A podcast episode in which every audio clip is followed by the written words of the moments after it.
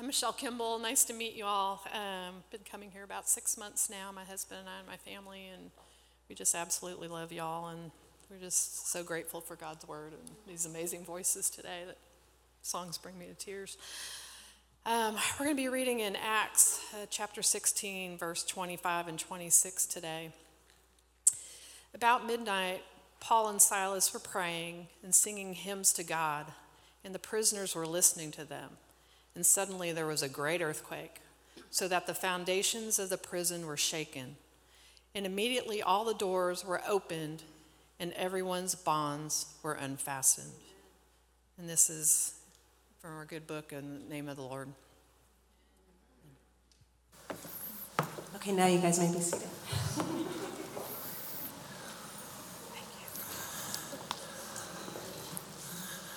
Well, good morning.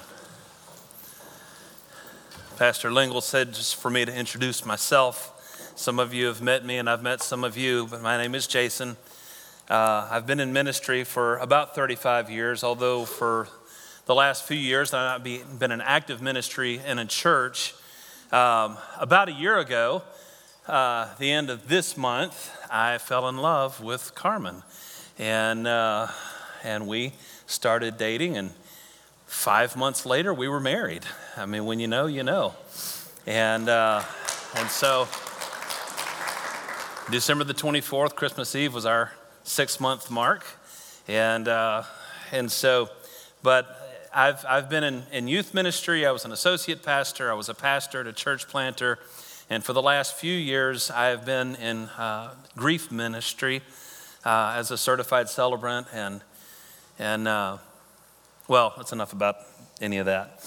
But uh, last Sunday, we were here a few minutes early, which is not very common for us. But uh, standing back here in the back, and Pastor Lingle approached me, and we're just talking and everything. And he began saying, You know, I know this is kind of a short notice. And, and I thought, Is he about to ask me to preach? and, and so as he kind of kept forming the words and everything, I said, I'll do it.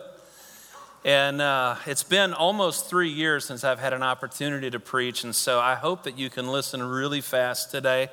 It's going to be like taking a sip of water out of a fire hydrant. And so uh, I'm just going to encourage you to listen fast because the two verses that you just read were a couple out of about 30, but it's in a story. Do you like stories? I love stories. And the book of Acts, Acts of the Apostles, has some amazing stories. This is the Apostle Paul. Actually, uh, this picture is not the real Apostle Paul, it's an actor. But Carmen and I watched uh, Paul, an apostle of Christ. Have you seen the movie? Anybody? And here, if you haven't, watch it. It's a good, it's really an amazing movie. Let me give you a little background because he's kind of the key. He and uh, Silas are going to be the topic of today's message of look what happened to me. The Apostle Paul is the human author, anyway, of at least 13 books of our New Testament, mostly letters uh, to churches, uh, some to individuals like Timothy and Titus and Philemon. Some people say he was the author of Hebrews. We're not sure exactly who authored Hebrews, but, but anyway, but before he was used to author these books of the, of the New Testament, he was taught at the feet of Gamaliel he, we have his resume in Philippians 3 4 through 6. He said, If anyone thinks he has reason for confidence in the flesh, I have more. I was circumcised on the eighth day of the people of Israel, of the tribe of Benjamin, a Hebrew of the Hebrews. As to the law, I was a Pharisee. As to zeal, I was a persecutor of the church. And as to righteousness under the law, I was blameless. So we see that this guy was in religion for a great portion of his life, was very learned, and then he's on his way to Damascus to persecute more Christians when a light shone all around him. He fell to the ground, was blinded by that light, and he hears a voice from heaven saying, Saul, why are you persecuting me? And he says, Who are you, Lord? He says, I'm Jesus, who you're persecuting. And he goes into Damascus as a blind man and he doesn't eat or drink anything for three days. And while he was there, he had a vision of a man named Ananias. And this is what happened there was a disciple of uh, Damascus named Ananias. The Lord said to him in a vision, Ananias. He said, Here I am, Lord. The Lord said to him, Rise and go to the street called Straight, the house of Judas. Look for a man named Saul. For behold, he is praying, and he's seen a vision of a man named Ananias to come and lay his hands on him so he can regain his sight. But Ananias answered, uh, Time out. I've heard about this guy. He doesn't like Christians like us. He drags us off into prison and things like that. You sure? That's a different version. That's not actual. And here he has authority from the chief priest to bind all who call on your name. But he said, Go anyway, because I'm telling you to. And so Ananias went to Paul and, or Saul and said, God loves you and has a wonderful plan for your life. Is that what he said? It's not what he said. Verse 15 The Lord said to him, Go, for he's a chosen instrument of mine to carry my name before the Gentiles and kings and the children of Israel. For I will show him how much he must suffer for the name and the sake, sorry, for the sake of my name. That was his message to him. Now that you're a Christian, I'm going to show you how much you're going to suffer in this ministry I've called you to. So, fast forward to chapter 16, where we are today. Paul and Barnabas have had a sharp disagreement in chapter 15. And so, Barnabas takes John Mark, Paul takes Silas. They meet up with Timothy in the first six verses, five verses of, of Acts chapter 16. And now there's two teams. Timothy's added, and the churches were strengthened in the faith and they in- increased in numbers daily. So life is good. It's good right now. But then we get to our scripture, beginning in verse 6. I'm not going to make you stand for this because it's a long passage. So just listen. They went through the region of Phrygia and Galatia, having been forbidden by the Holy Spirit to speak the word in Asia. Wait a minute, wait, time out already. they said, okay, we're brand new team. Where should we go? And so they went to the most obvious place, well, Asia. I mean, Christ has sent us into all the world. And so let's go to Asia. And the Holy Spirit said no. Thought, okay, well, let's go to Bithynia. When they had come to Mysia, they attempted to go into Bithynia, but the Spirit of Jesus did not allow them. So we tried A, Asia, now B, Bithynia, and the Holy Spirit says, you know what? Let's not wait for him to get all the way down to M. And so there is a vision appeared to Paul in the night. A man from Macedonia was standing there, urging him and saying, Come over to Macedonia and help us. So when Paul had seen the vision, immediately we saw we sought to go into Macedonia, concluding that God had called us to preach the gospel to them. You see, Paul was a bright man, and he said, That must be where he wants us to go. He sent us a vision. So, setting sail from Troas, we made a direct voyage to Samothrace, and the following day to Neapolis, and from there to Philippi, which is the leading city of the district of Macedonia and a Roman colony. We remained in this city for some days, and on the Sabbath day, we went outside the gate to the riverside where we supposed there was a place of prayer.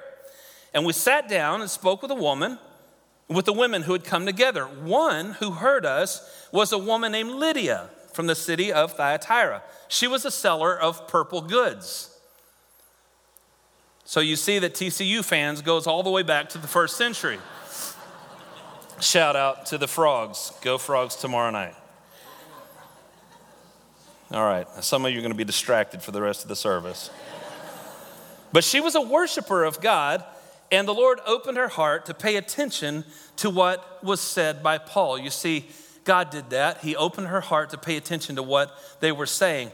And after she was baptized and her household as well, she urged us, saying, If you've judged me to be faithful to the Lord, come to my house and stay. And she prevailed on us. So, so far, so good once they kind of got their course figured out. Verse 16 As we were going to the place of prayer, we were met by a slave girl who had a spirit of divination. In the Greek, it literally means a spirit of a python. And her owner, uh, and and she brought her owners much gain by fortune telling. This is a demon possessed slave girl.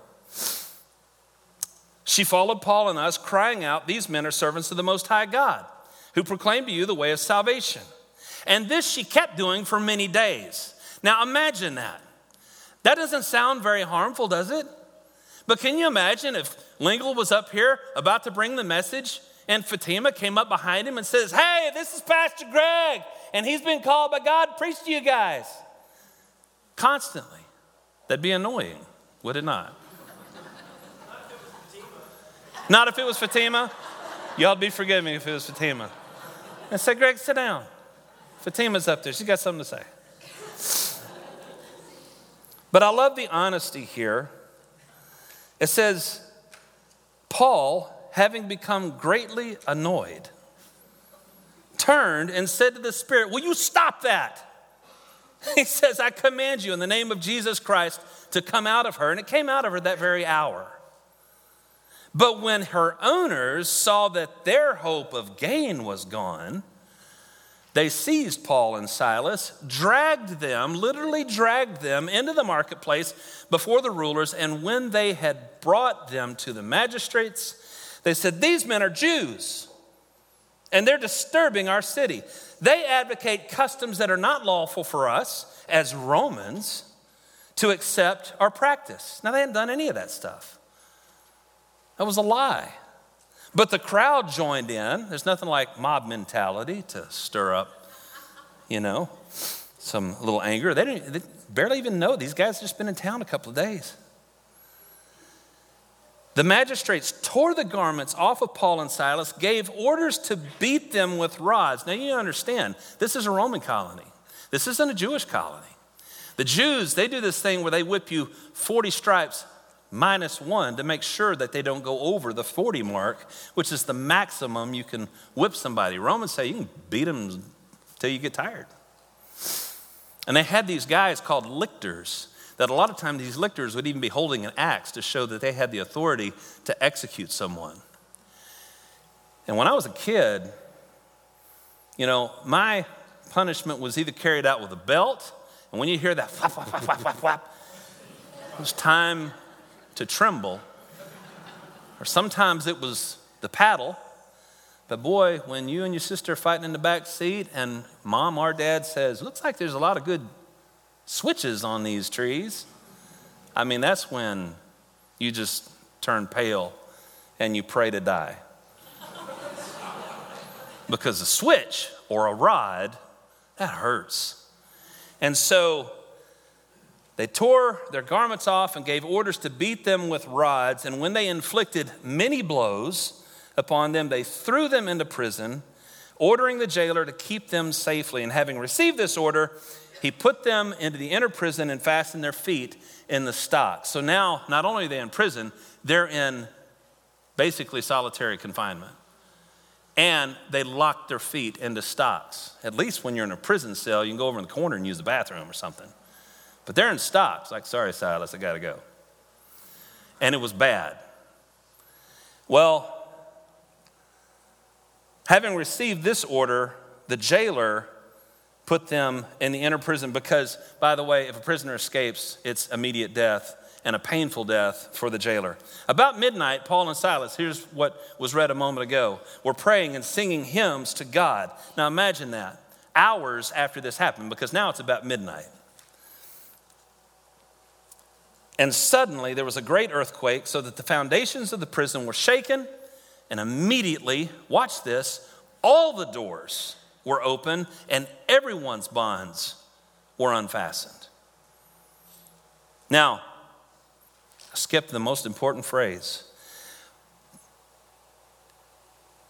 Paul and Silas were praying and singing hymns to God, and the prisoners were listening to them. All the doors open, everyone's bonds fall off. When the jailer woke, he saw that the prison doors were open, so he drew his sword to kill himself because he thought this would be a lot quicker than what they're going to do to me. Paul cried out with a loud voice, Do not harm yourself, for we're all here. The jailer called for lights and rushed in, and trembling with fear, he fell down before Paul and Silas. And he brought them out and said, Sirs, what must I do to be saved? He said, Believe in the Lord Jesus, you'll be saved, you and your household. They spoke the word of the Lord to him, to all who were in his house, and he took them the same hour of the night and washed their wounds. He was baptized at once, he and all his family. And they brought him up into his house. They set food before them, they fed him, and he rejoiced along with his entire household that he had believed in God. Now, the next day, when it was day, the magistrates sent the police because they knew they were in there with trumped up charges. They were in there, none of that stuff was true. It was only a matter of time before people say, you know, they didn't do any of that stuff. So the magistrate said, let those men go. And the jailer reported these words saying, the magistrates, uh, the magistrates have sent to let you go. So come on out, go in peace. And Paul said to him, Wait a minute, they've beaten us publicly, uncondemned men who are Roman citizens. And they've thrown us into prison.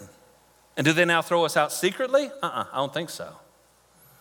Let them come themselves and take us out. So when the police reported these words to the magistrates, the magistrates had an accident.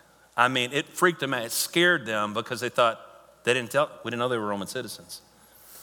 And what's interesting to me is that Paul and Silas waited until this moment to play that card. They could have said, Time out. Before you beat me with a rod, I'm a Roman citizen. But they didn't do it. I'll talk more about that in a moment. So they came and apologized to them, took them out, and asked them to please leave the city.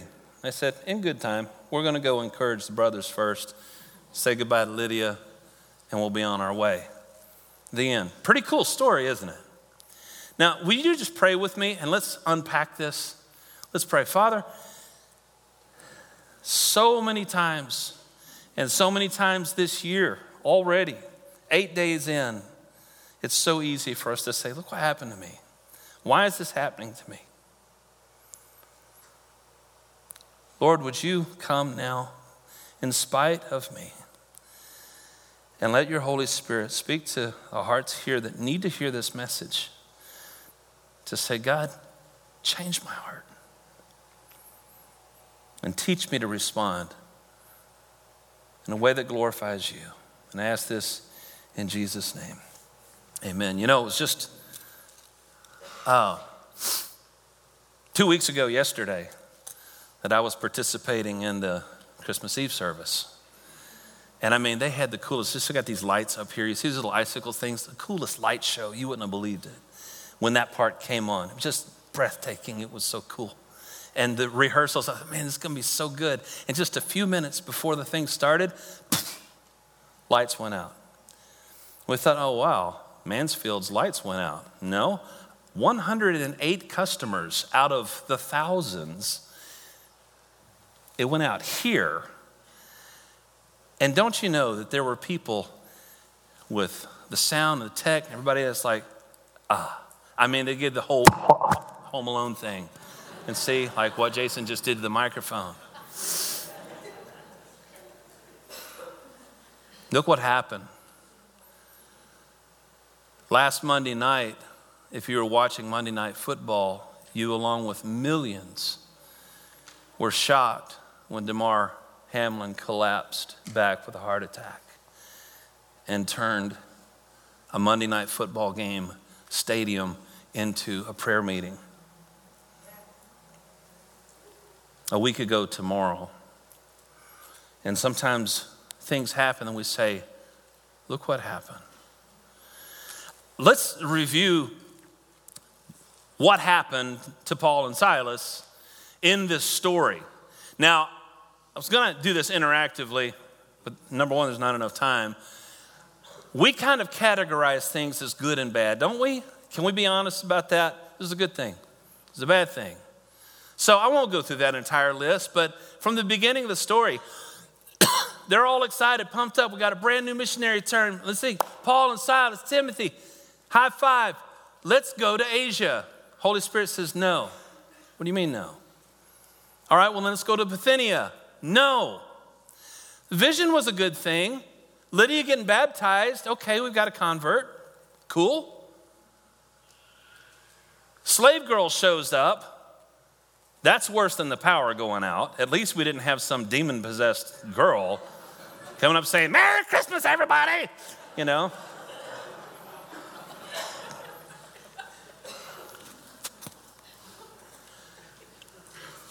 So Paul cast out the demon. You got to believe there had to be a little high five between Paul and Silas. That was cool. And then everything goes in the bad column for the next few things. They're dragged. Can you imagine being dragged before the magistrates? I believe that literally. And say, y'all, come on, we're going to the magistrates.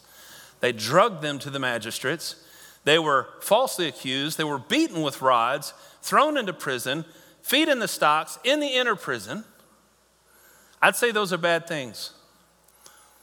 And yet, they had a prayer and praise, they had church. But the prisoners were listening. God sends an earthquake. And I, and I put a question mark on that. Is that a good thing or a bad thing? Suddenly, the, oh, great. Now there's an earthquake. We're going to die. But instead, your bonds fall off, the doors open. And you know, if it were me, I'd say, you know, God's real. And I think my Sunday school story of this was they had the right attitude, so God rewarded them. He opened their doors. But they didn't leave. And the bonds were unfastened. Well, I want us to review this list considering how would you respond to these things? If honestly, I think the first two, I might not have had the rest of the story. You gonna tell me no? I'm trying to serve you, Lord. And you said no, and you said no again. I think I'm just go back to making tents. Because Paul was tent maker. I think, I mean, God, I'm I'm trying here. Can we be honest? I mean, do you think any of you may have felt that way? All right, thank you. I got a couple of honest amens. Now, if you tell your wife, God's given me a vision of this man from Macedonia, she might say, okay, we're going to change your medication or something.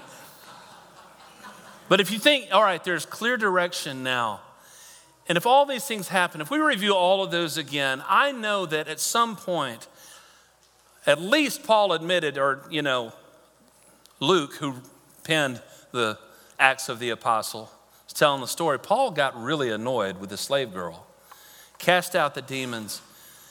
I just don't know that I would have been having a praise and worship service after my back got laid open with rods. I don't know that I would. I just don't know. I'd love to say, oh, yeah, I'd be right in there with them. Oh, Lord, you're so good. I'd be saying, are you kidding? I mean, you said no to the first two places we were going to go, and then we come here because you gave us this vision, and now I've been beaten half to death, and I'm in this prison with my feet in stocks. But that's not what Paul and Silas did. I think sometimes we read stories like this, it's good to look at your WWJD bracelet if you still have one of those. I wear one because it says, What would Jason do? It's not so much what would Jesus do. Honestly, what would I do in those situations? But I have a couple of questions. Let's move on to the questions.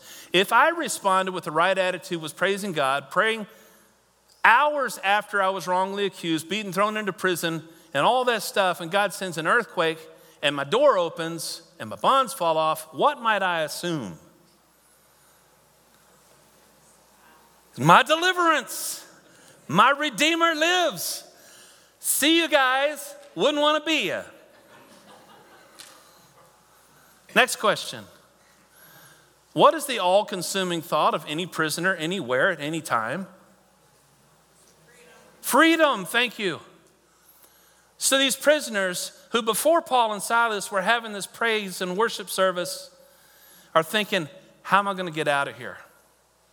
I, Years ago, I was invited to preach at one of the largest prisons in Wisconsin. And I actually preached a part of this text, different applications and everything. But the title of my message, when I, when I introduced it, was What's Better Than a Prison Break? And the, the guards in the back literally stopped and looked at me like, Are you serious right now?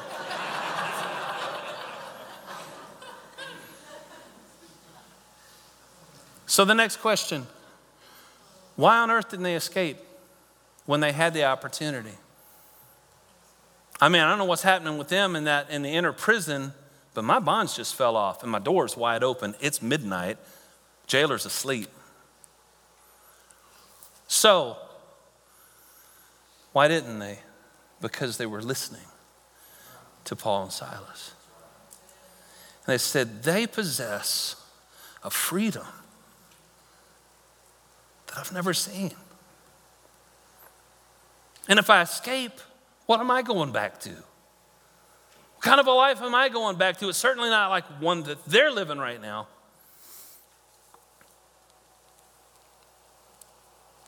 And guess what? I think I have this on the next slide. Let's go to the next slide. No, well, we'll get there in a second. But I want you to be reminded the prisoners are listening to you. I mean, when you go eat at the restaurant after church, the wait staff gets your order wrong, they're listening. My favorite things to do is when I have the opportunity to preach in an African American church. Because I just love it. They'd let me go for three hours. I'm not kidding you.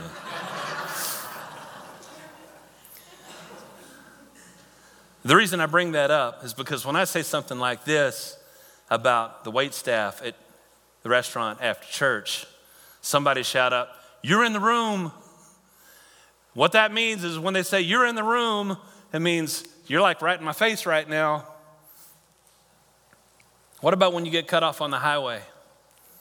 What about when you have any experience at all having to do with the DMV? or your phone service, and you're on hold for an hour and a half. Well, what is our default assumption when bad things happen, as far as when we think it's bad? I always say it's the old devil. It's a pastor in North Carolina, bless his heart. That's a Texas phrase, by the way. He'd say sometimes, he'd get up in the pulpit and say, You know, that old devil just got on me all week this week. Say, he got on you? Is that like a spider web that you walk through or something? The old devil just got on me. I sometimes I think Satan gets too much credit. I really do. Is God punishing me? That's what Job's comforters said. Well, obviously, there's sin in your life. John chapter 9 is one of the most entertaining chapters in the Bible. And I'm not going to read that passage because I'm going to have a hard enough time finishing this one. But I'll read the first three verses. He passed by, or as he, Jesus passed by, he saw a man blind from birth, and his disciples asked him, Rabbi, who sinned? This man or his parents that he was born blind? And if they would have just thought about that question for 30 seconds, don't you know Jesus just had to face palm sometimes? Okay, this man sinned, so he was born blind. So Jesus answered, It was not that this man sinned or his parents, but that the works of God might be displayed in him. So, what if we changed our perspective from look what happened to me? Now, I've heard the next phrase, look what happened for me. But I want to take it a step further because I believe the text teaches us today to say, look what happened for the glory of God. Let's bring our list back up. If we changed all those from good or bad to God, God said no. Praise God. He said no again. All right. We're going to beat you with rods. All right. Because don't you know that Paul and Silas could have played the Roman card right then? Why didn't they? I believe I would have. I just have to be honest. Well, let's explore that a little bit in a couple of the other letters that Paul wrote. In Philippians chapter 1, the same Apostle Paul, writing from a prison cell to the believers in Philippi. I want you to know, brothers, that what has happened to me, there's that phrase, has really served to advance the gospel so that it has become throughout the whole imperial guard and to all the rest that my imprisonment is for Christ. And most of the brothers, having become confident in the Lord by my imprisonment, are much more bold to speak the word without fear. Some indeed preach Christ from envy and rivalry, others from goodwill. The latter do it out of love, knowing that I'm here for the defense of the gospel, but the former proclaim Christ out of selfish ambition, not sincerely, but thinking to afflict me in my imprisonment. What then? Modern day would say, so what? Only that in every way, whether in pretense or in truth, Christ is proclaimed. And in that I rejoice. And he goes on to say, Yes, and I will rejoice, for I know that through your prayers and the help of the Spirit of Jesus Christ, this will turn out for my deliverance. As it is my eager expectation and hope that I will not be at all ashamed, but that with full courage, now as always, Christ will be honored in my body, whether by life or by death. You got to understand, as he was in this jail, it was a Roman province where he was in prison writing this letter. He didn't know if they were going to execute him. They might. And so listen to what he says To me, to live is Christ, and to die is gain. If I am to live in the flesh, it means fruitful labor for me. Yet which I choose, I cannot tell. Now, listen to what he says here. I'm hard pressed between the two. Are you serious? Right now, you're saying I'm really struggling with whether or not I'm good with them killing me. He said, My desire is to depart and be with Christ. I kind of hope they kill me because that's far better. But to remain in the flesh is more necessary on your account. So, convinced of this, I know that I'll remain and continue with you all for your progress and joy in the faith, so that in me you have you may have ample cause to glory in Christ Jesus because of my coming to you again. Says, Only let your manner of life be worthy of the gospel of Christ. So that whether I come and see you or I'm absent, I may hear of you that you're standing firm in one spirit, with one mind, striving side by side for the faith of the gospel and not frightened in anything by your opponents.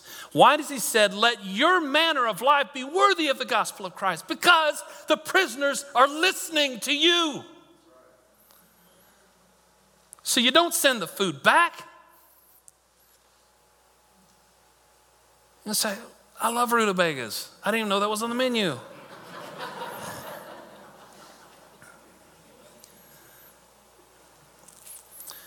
I can tell you right now that you're not listening fast enough.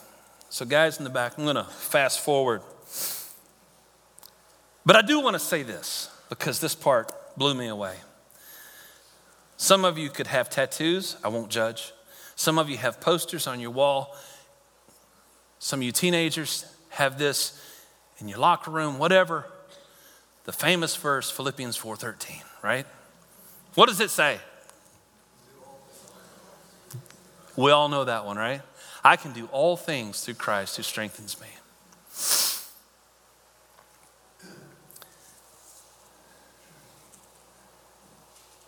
But Paul says in the verses around that, this is a secret. I've learned in whatever situation I am in to be content. I know how to be brought low, and I know how to abound in any and every circumstance. I've learned the secret of facing plenty and hunger, abundance and need. I can do all things through Christ. who gives me strength. He's not talking about his max bench press. He's not talking about shaving two tenths of a second off his 40 or his 100. That's a great application, don't get me wrong. And if you are saying, I do all things for Christ and I can do all things through him, that's not what he's talking about. He's, I've just learned that when things happen, I know that it's Jesus. I mean, how many of us have gone through even a one hundredth of what Paul has gone through? And this is what he's saying.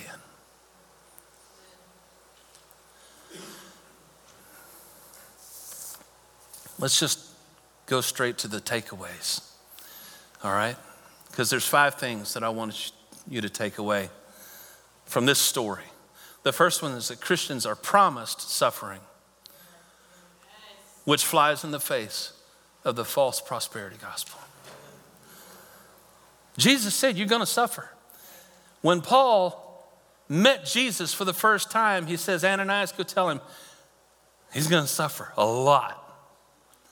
Number two, your afflictions are light and momentary and are preparing for us an eternal weight of glory beyond all comparison.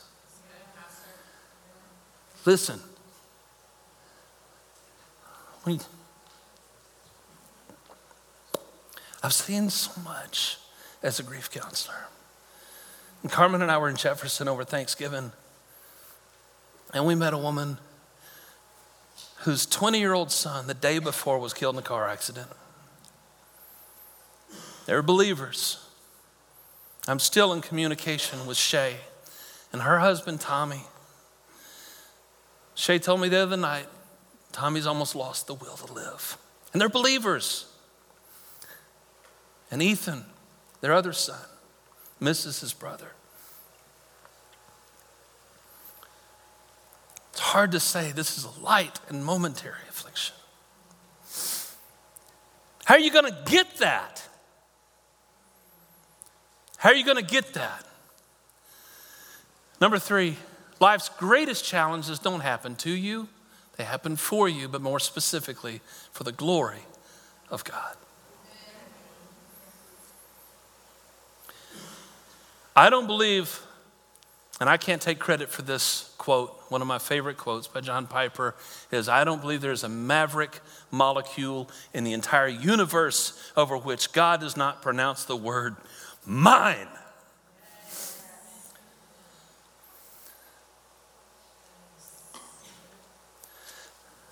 We're fine with God being sovereign over creation because we weren't there.